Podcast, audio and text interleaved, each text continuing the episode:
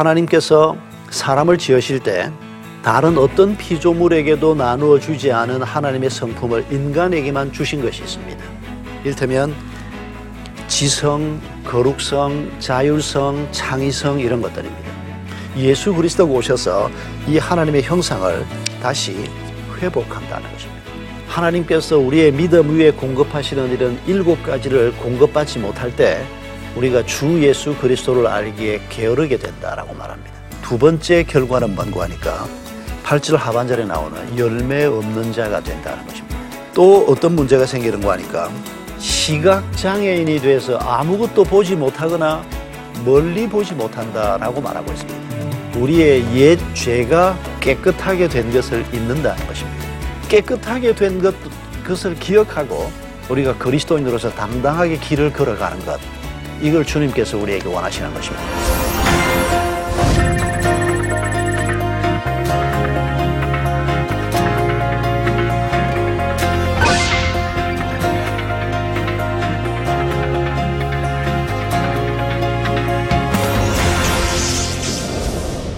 반갑습니다. 지난 강의에서 제가 베드로스 1장 1절로 11절 강의를 시작하면서 카타콤 얘기를 했습니다. 어, 이번 시간 시작하면서 테린 쿠유 얘기를 좀 드리고 싶습니다. 카타콤하고 아주 비슷합니다. 어, 터키 중남부에 있는 갑바도기아의 한국 사람들이 굉장히 여행을 많이 갑니다. 그 갑바도기아는 주로 다녀온 분들 얘기를 들어보면 열기구로 유명하더라 이렇게 얘기를 합니다. 저도 거기 가서 열기구를 타봤는데 그걸 타고 높이 올라가서 그 지역을 둘러보는 게 아주 건사하긴 합니다. 근데 그리스도인들에게는 열 기구하고는 비교가 되지 않는 잊지 못할 테린 쿠유라고 하는 지하 도시가 있습니다. 이건 지하 10층으로 파져 있습니다.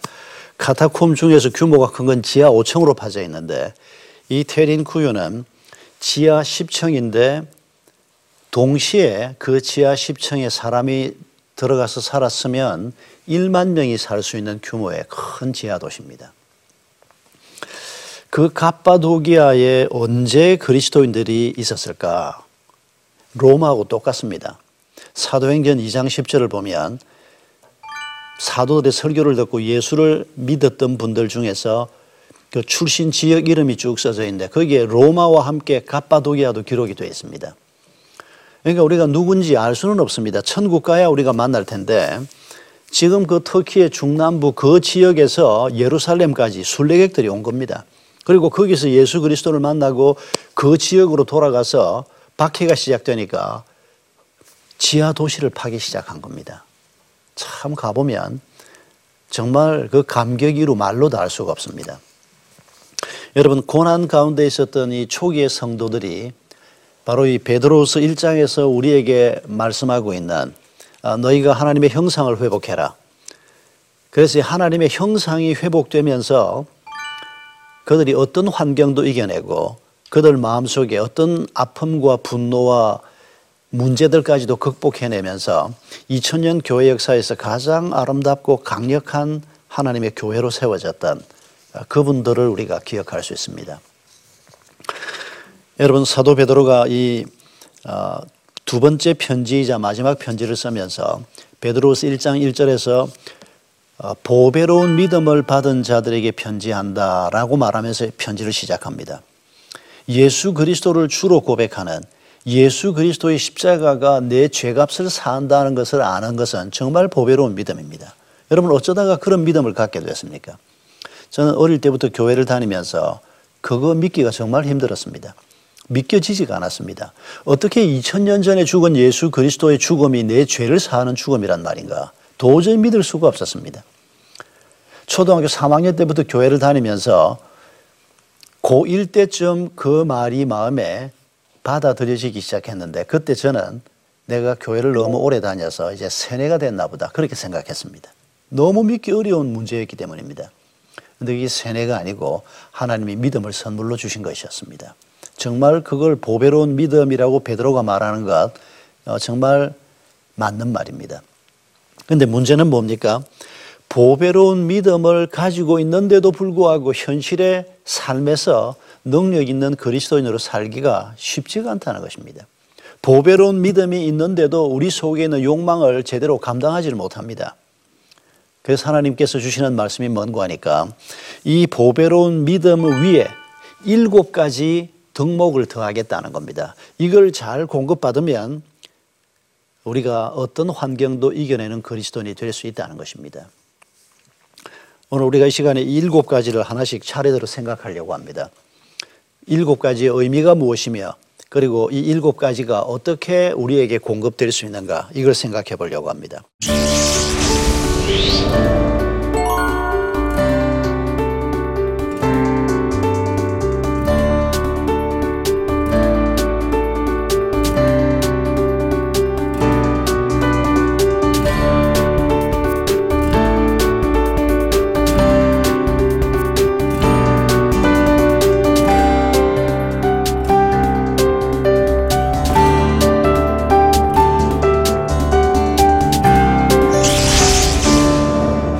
첫 번째 말씀하시는 것이 덕입니다. 하나님께서 우리에게 덕을 공급하겠다. 이 덕이라는 단어에서 우리가 먼저 생각할 것은 도덕적인 탁월함을 의미합니다.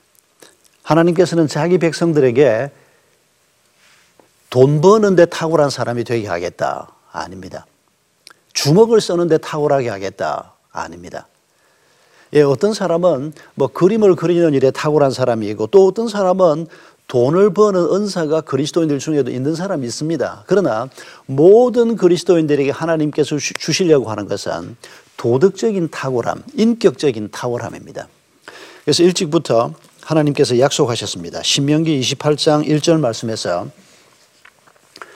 하나님의 말씀을 듣고 그 명령을 따라 사는 사람에게 놀라운 약속을 하셨습니다. 세계 모든 민족 위에 뛰어나게 하실 것이다. 이 탁월함을 하나님께서 자기 백성들에게 약속하셨습니다. 어떻게 이 탁월함을 우리가 누리게 되나? 먼저 이 덕이란 단어에서부터 한 가지 우리가 생각해 보면 여러분 이게 탁월함을 의미하지만은 동시에 이 덕은 목적이라고 하는 단어하고 깊은 관계가 있습니다. 오늘 우리는 사람에게만 덕이란 단어를 쓰지 짐승이나 이런 그릇을 보고 덕이란 단어를 쓰지 않습니다. 그런데 이 시대의 헬라 사람들은 개를 보고도 덕스럽다 이렇게 얘기합니다. 언제 개가 덕스럽다고 얘기하는 거 하니까 그 개가 개가 지어진 목적에 따라서 잘 행하면 그 개를 덕스럽다고 얘기합니다. 컵을 보고도 덕스럽다고 얘기합니다. 이 컵은 물을 마시게 하려고 만든 겁니다. 그런데 물을 부어 보니까 흐르지도 않고 물을 마시니까 입술을 찌끈하지 않고 자기 역할을 잘 감당하면 덕스럽다고 얘기합니다. 여러분 하나님이 우리를 탁월하게 만드시려고 하는데 언제 탁월하게 되냐? 하나님이 우리를 지으신 목적을 알 때 탁월하게 됩니다. 우리를 왜 지으셨습니까? 왜 우리에게 하나님의 성품을 주시면서 인간으로 지으셨습니까? 하나님의 대리인으로 살도록 하기 위해서입니다. 아담 하와를 하나님께서 창조하신 모든 것들을 맡겨 하나님의 대리인으로서 관리인으로서 살도록 그래서 하나님의 형상을 주신 것입니다. 그뿐 아닙니다. 왜 당신은 남자로 지으시고 당신의 아내는 여자로 지으셨습니까? 여러분 이거 우리가 불평해봐야 소용없습니다. 가끔씩 아니 뭐 나도 남자로 한번 태어났으면 뭐 나도 여자로 태어났으면 예 생각은 해볼 수 있지만은 그거 반복해서 생각하지 마십시오. 아무 소용없습니다. 하나님이 우리를 남자로 여자로 지으셨습니다. 하나님이 우리를 한국 사람으로 지으셨습니다. 한국 사람 중에서도 우리를 고구려 때 살게 하지도 않고 조선왕조 시대 살게, 살게 하지도 않고 지금 이 시대에 살게 하셨습니다. 이게 하나님께서 행하신 일입니다. 여러분 여기에서 우리가 목적을 발견해야 합니다. 근본적으로 하나님께서 성경 말씀 속에서 우리를 향해서 하나님의 목적과 뜻을 말씀합니다만은 그러나 우리가 왜 내가 그분의 아들이어야 하는지, 왜 내가 저 사람의 남편이고 아내라야 하는지, 지난날 내가 왜 그런 고통을 겪어야 하는지 우리 삶과 관련된 모든 것에 대해서 하나님의 뜻과 목적을 발견하는 것이 중요합니다. 이걸 발견하면 그리고 이게 우리의 보배로운 믿음 위에 더해지면 우리가 능력 있는 그리스도인으로 한 걸음 더 다가서는 것입니다. 많은 사람들이 이런 하나님의 뜻을 발견하는 데 관심이 없습니다. 불평합니다, 그냥. 그리고는 자기가 살고 싶은 대로 삽니다. 왜 하필이면 그 교회 교인인가? 왜 하필이면 그 사람의 배우자인가? 집어 던져버리려고 합니다, 그냥. 아닙니다. 그 자리에서 하나님의 뜻을 발견하고 그 환경을 넘어서는 하나님의 은혜를 구할 때 여러분 우리가 탁월한 사람이 될 수 있는 것입니다. 어떻게 하면 이 덕을 공급받을 수가 있을까? 그 뒤에 나오는 것이 답입니다. 그 다음에 나오는 것이 무엇입니까? 지식을 공급하라입니다. 지식을 제대로 공급받으면 덕을 공급받게 된다는 겁니다. 여러분, 우리가 배워야 할 지식이 굉장히 많습니다. 음식을 어떻게 만들어 먹으면 맛있나? 굉장히 중요한 지식입니다. 어떻게 하면 옷을 좀 건사하게 입을 수 있나? 어떻게 하면 인생을 좀 더 잘 살 수 있나? 이런 지식은 대단히 중요합니다. 그러나 여러분, 우리가 배워야 할 모든 지식 중에서 근본이 되는 지식이 무엇입니까? 하나님을 아는 지식입니다. 이렇게 우리가 말해 볼 수 있습니다. 하나님을 아는 지식이 없으면 나머지 지식들은 전부 빗바랜 의미 없는 지식이 되고 만다는 겁니다. 그런데 우리가 하나님을 아는 지식이라고 할 때 우리가 참 많은 오해를 합니다. 하나님에 관해서 정보를 좀 많이 가지고 있으면 하나님을 좀 잘 아는 것이다. 이렇게 생각하는 사람들이 있습니다. 아닙니다, 여러분. 이 오해에서 벗어나야 합니다. 여러분이 제가 하고 있는 이 강의를 이제 오늘 이 강의가 여덟 번째 마지막 강의입니다만 그동안 한 몇 번 들으셨으면 누가 당신에게 그 박은조라는 사람 아니야 물으면 안다 그러실 거 아니겠습니까? 어, 화면에서 얼굴도 봤고 목소리도 들었고 뭐 강의 내용도 들었고 좀 안다 그러지 않겠습니까? 그런데 만약에 누가 여덟 번의 강의를 다 들으셨다고 하더라도 당신에게 박은조라고 하는 사람하고 친하냐 그러면 뭐라 그러실 겁니까? 아유 텔레비전 화면에서만 봤지 뭐 이런저런 정보는 좀 알고 있지만은 뭐 그 사람하고 전혀 친하지 않지. 여러분 이런 관계를 잘 기억하십시오. 왕왕 그리스도인이라고 하는 사람들이 믿음이 좋다는 사람들이 하나님하고 이런 관계를 가지고 있는 사람들이 많이 있습니다. 하나님에 대한 정보는 상당히 가지고 있는데 전혀 하나님하고 친하지 않은 사람들이 많습니다. 여러분 한 한 살, 두 살 된 아이들을 생각해 보십시오. 그 아이들이 엄마 아빠에 대한 정보가 별로 없습니다. 엄마 이름도 심지어는 모릅니다. 아빠가 무슨 일을 하는지도 잘 모릅니다. 그런데 그 아이하고 엄마나 아빠하고 친할까요? 안 친할까요? 엄청 친하지요. 여러분, 하나님은 우리하고 이런 관계 있기를 원합니다. 물론 하나님에 대한 정보를 좀 많이 가지고 그 정보 때문에 하나님과 더 친밀해지는 것을 하나님이 원하지만은 여러분, 막 예수 그리스도를 믿은 사람이라도 하나님과의 친밀함은 10년 된 사람, 20년 된 사람하고 차이 없이 어린 아이가 엄마하고 친하듯이 10살 먹은 누나가 엄마하고 친하듯이 똑같이 친할 수 있다는 것입니다. 그게 하나님을 아는 지식이라는 것입니다. 우리가 이렇게 하나님을 좀 더 잘 알면 하나님하고 친밀해지면 우리 삶에 대한 모든 것에 대해서 답을 발견할 수 있습니다. 내 과거, 내 상처에 대해서도 하나님의 목적을 발견할 수 있습니다. 그래서 하나님을 아는 지식이라고 하는 것이 아주 중요합니다. 하나님을 아는 지식은 우리가 어떻게 얻을 수 있을까요? 그 다음에 나오는 말씀이 절제입니다. 우리가 절제를 공급받으면 하나님하고 친밀해진다는 것입니다. 여러분, 절제가 뭔지 모르는 분은 없을 겁니다. 내가 하고 싶은 일 다 하고, 뭐 시간 다 쓰고, 에너지 다 쓰고, 그러고 나면 하나님하고 친밀해질 수가 없습니다. 하나님하고도 친해지려고 하면 영이신 그분과 교제하는 방법이 있습니다. 말씀을 묵상하고, 그분이 주신 말씀입니다. 말씀을 묵상하고, 그분과 기도 가운데 교제하고, 예배로 그분 앞에 나아가고, 또 다른 그리스도인과 코이노니아를 나누고, 공동체 안에서 우리가 함께 섬기고, 그분과 친밀해지는 방법을 성경은 우리에게 제시하고 있습니다. 여러분, 한 사람과 친해지는 것도 같이 밥도 먹고 만나서 얘기도 하고 시간을 함께 보내야 친밀해지지 않습니까? 하나님께서는 우리가 우리 삶이 절제된 삶이 되기를 원합니다. 여러분, 우리가 뭘 절제해야 할지 자신을 잘 살펴보십시오. 내가 가지고 있는 시간들 중에서 내가 어디에 시간을 많이 쓰고 있는지, 좀 잘라서 하나님을 알기 위해서 시간을 좀 써야 되지 않을지, 에너지가 없어서 뭐 성경을 펴고 앉으면 잠밖에 안 쏟아지고 너무 일을 열심히 할 때 생기는 결과입니다. 뭐 게으른 사람은 안 들은 걸로 하십시오만은 일도 너무 지나치게 하면 안 됩니다. 에너지가 남아 있어야 합니다. 그래서 우리 삶에 이 절제의 은혜를 구하면서 우리가 하나님하고 좀 더 친밀해지는 길로 나아가는 이게 성령이 우리에게 주시는 지혜라는 것입니다. 절제는 어떻게 얻습니까? 절제의 인내를 공급하라고 말씀하십니다. 죄라고 하는 것이 그냥 추하고 더럽고 꼴도 배기 싫게 만들어주면 뭐 죄를 왜 범하겠습니까? 근데 그렇지가 않습니다. 하나님께서 우리에게 인내를 주겠다고 말씀하십니다.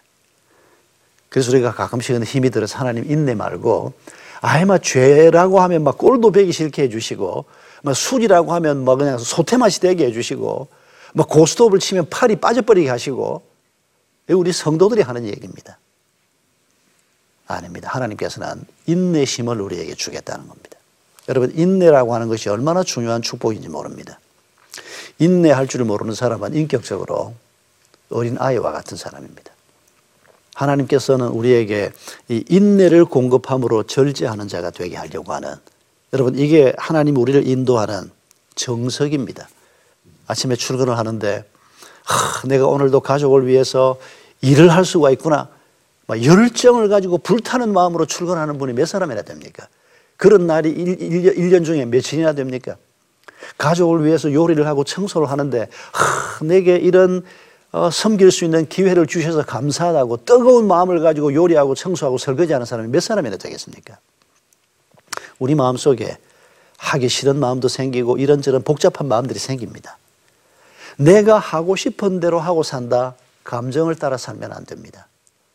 하나님께서 우리에게 주시는 인내를 가지고 우리가 걸어가야 할 길이 무엇인지를 바라보고 잘 판단해서 가도록 인내심을 주신다는 이 말씀이 축복의 말씀인 것을 잊지 마십시다. 어떻게 인내를 얻을 수 있습니까? 인내에 경건을 더해 주신다고 말합니다. 여러분, 경건은 신전 의식을 가지고 사는 삶의 태도를 경건이라고 얘기합니다.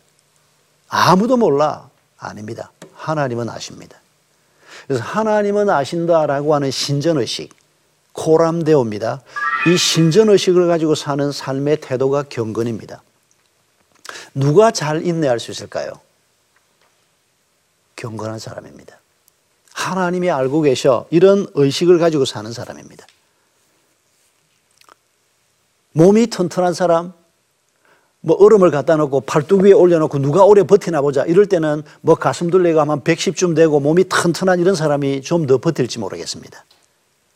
그러나 돈보따리가 있는데 남의 돈인데 그건 먹으면 안 되는 돈인데 이 돈을 먹어야 되나 말아야 되나 이런 죄 문제 앞에서 누가 더 인내할 수 있을까요? 신전의식을 가지고 사는 사람입니다. 그래서 하나님께서 우리에게 이 경건을 공급하시겠다고 하는 겁니다. 신앙생활을 하면서 우리가 날마다 내가 하나님 앞에서 산다. 하나님이 나를 바라보고 계신다. 이런 신전의식 경건의 태도를 우리가 배운다면 여러분 우리는 어떤 상황에서든지 인내할 수 있는 그리스도인이 될 수 있다는 것입니다. 경건의 형제 우애를 더하라고 말합니다. 누가 경건할 수 있다는 겁니까? 주위 사람들을 사랑할 수 있는 사람, 옆에 사람을 잘 배려할 수 있는 사람이라는 겁니다. 우리는 경건한 사람 그러면 성경 많이 읽는 사람, 큐티 뭐 매일 잘하는 사람, 어, 주일 성수하는 사람, 전도 잘하는 사람 이런 사람을 먼저 떠올립니다만은 여러분 우리 주님께서 성경을 요약하실 때 한마디로 사랑이라고 요약했습니다. 그리고 두 마디로 하나님 사랑, 이웃 사랑이라고 요약했습니다. 여러분 우리가 하나님을 사랑하고 이웃을 사랑하는 사람이 되는 것 그게 성경을 읽는 이유입니다. 그게 기도하는 이유입니다.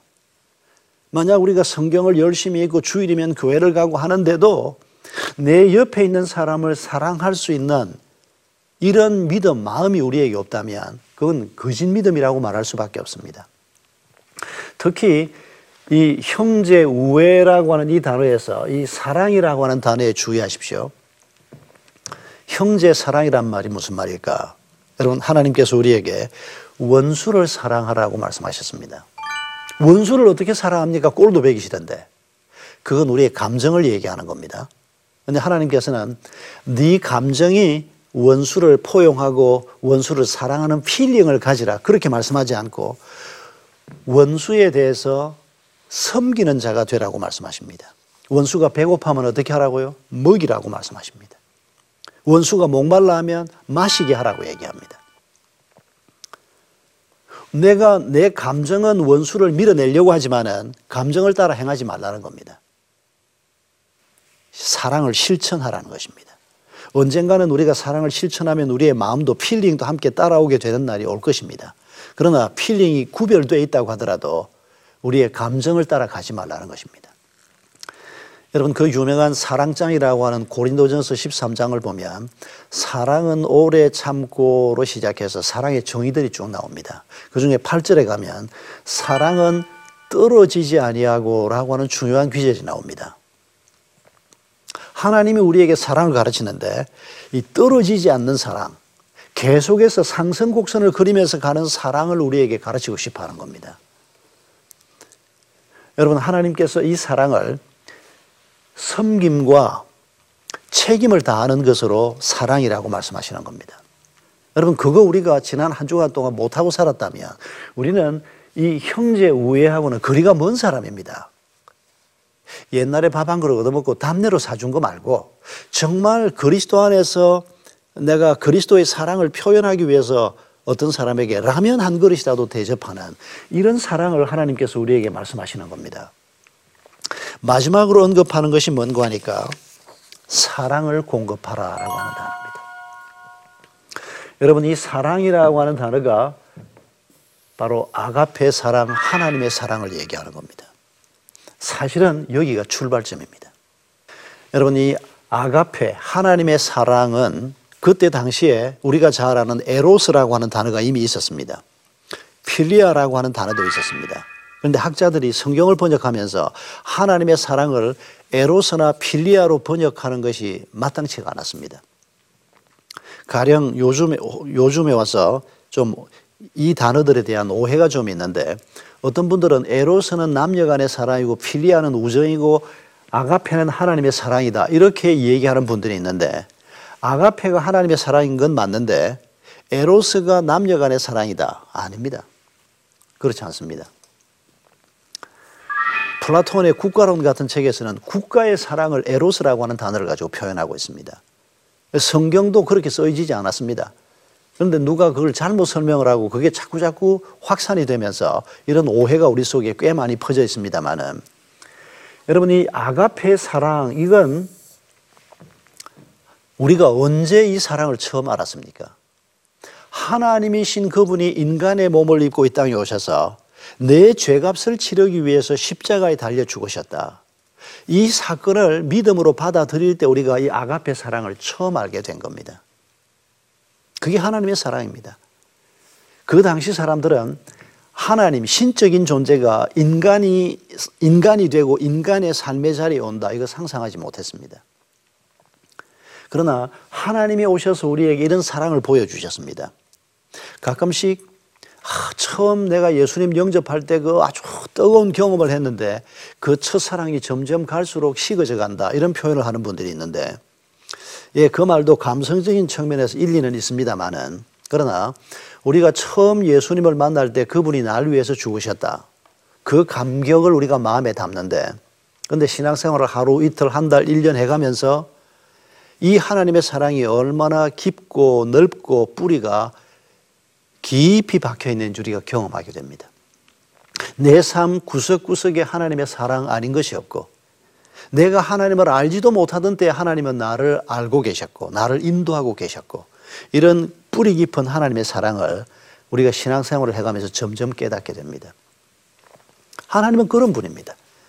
우리가 부모의 사랑을 세월이 지나면서 점점 더 깊게 이해하는 것처럼 하나님의 사랑도 우리가 점점 더 깊게 이해하게 될 겁니다. 여러분, 왜 여기가 출발점인고 하니까 우리가 이렇게 하나님의 사랑을 날마다 공급받고 날마다 느끼면 다른 사람을 사랑할 수 있는 힘이 생기는 겁니다. 하나님의 사랑을 경험하지 못하면 다른 사람을 사랑할 수가 없습니다. 다른 사람에 대한 사랑을 가지고 우리가 그 사랑으로 섬기고 실천하면 경건한 삶이 우리 몸에 자리를 잡는 겁니다. 이 경건이 우리를 인내하게 하고 이 인내가 우리를 절제하게 하고 이 절제를 통해서 우리가 하나님과 친밀한 관계 속으로 들어가게 되고 하나님과 친밀하고 하나님을 아는 지식을 우리가 제대로 가질 때 덕을 공급받게 되는 겁니다. 모든 것이 해석이 가능한 겁니다. 이 일곱 가지가 우리의 보배로운 믿음 위에 더해질 때 우리의 환경이 박해든 아니면 막 고만고만하건 어떤 환경이든 간에 우리가 환경에 짓눌리지 않고 환경을 극복하고 이기는 자가 될 수 있습니다. 우리 속에 있는 죄를 이길 수 있습니다. 우리 속에 있는 잘못된 습관들을 이겨낼 수가 있습니다. 이 하나님의 형상을 우리가 회복할 때 이 세상에서 우리를 통해서 하나님을 드러내는 아이콘 역할을 할 수 있는 것입니다. 이것이 하나님께서 가지고 계신 완벽한 계획입니다. 베드로가 이걸 발견했고 그리고 자신의 삶을 통해서 그걸 경험한 겁니다. 그리고 우리에게 성령의 감동으로 이 말씀을 다시 전해주고 있는 겁니다. 성도 여러분, 우리가 죽는 날까지 꿈꾸고 또 꿈꿔야 하는 것은 이 세상에서 어떻게 하면 좀 더 남보다 잘 먹고 잘 사나 이게 아니고 어떻게 하면 내가 예수 그리스도를 좀 더 닮아가나? 어떻게 하면 하나님이 원래 내게 주셨던 하나님의 형상이 회복되고 강한 자가 되고 사랑하는 자가 되고 지혜로운 자가 되고 환경을 이기는 자가 되고 죄를 이기는 자가 될 수 있을 것인가? 이런 꿈을 가지고 하나님께서 공급하시는 이 귀한 축복들을 기대하시면서 한 걸음 한 걸음 믿음의 길을 걸어가시기 바랍니다. 여러분에게 하나님의 축복이 있기를 바랍니다. 감사합니다.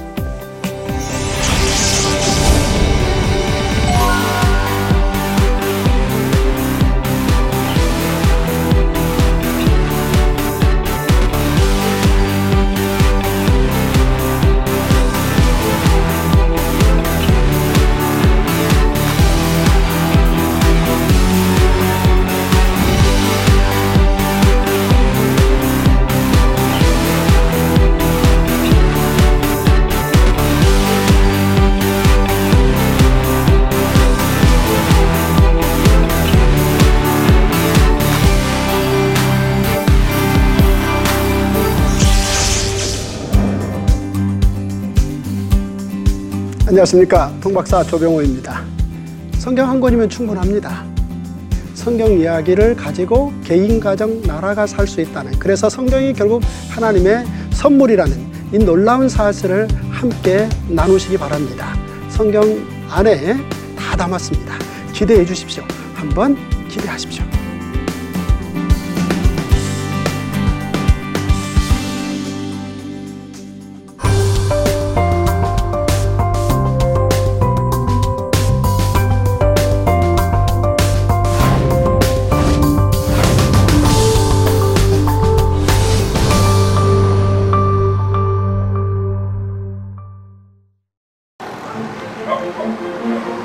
I'm Reverend Bernardo Santos. I'm pastoring in San Francisco Presbyterian Church. Uh, as a pastor, I, it's good to uh, satellite broadcasting of C, CGN TV. It helped a lot for, for my preach, preaching and some ideas from some pastors, and also uh, I learned a lot from uh, chil- children's ministry. Thank you for CGN TV for this kind of uh, ministry of broadcasting for uh, to share uh, their ministry around the world. Thank you very much.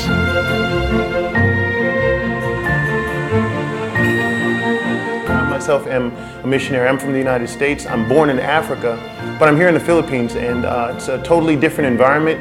Um, if I want to be encouraged, like the church members, they can hear me preach, but I don't have someone to preach to me also.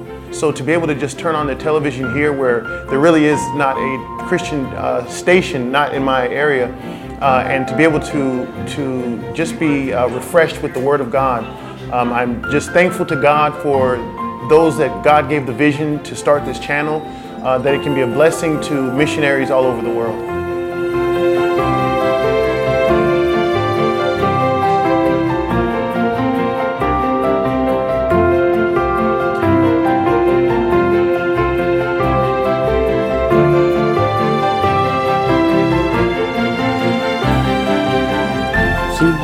TV. We, we appreciate it, and God bless you. And I pray, Lord, that many people will come to the Lord because of your willingness to go out and do all this. And thank you, thank you.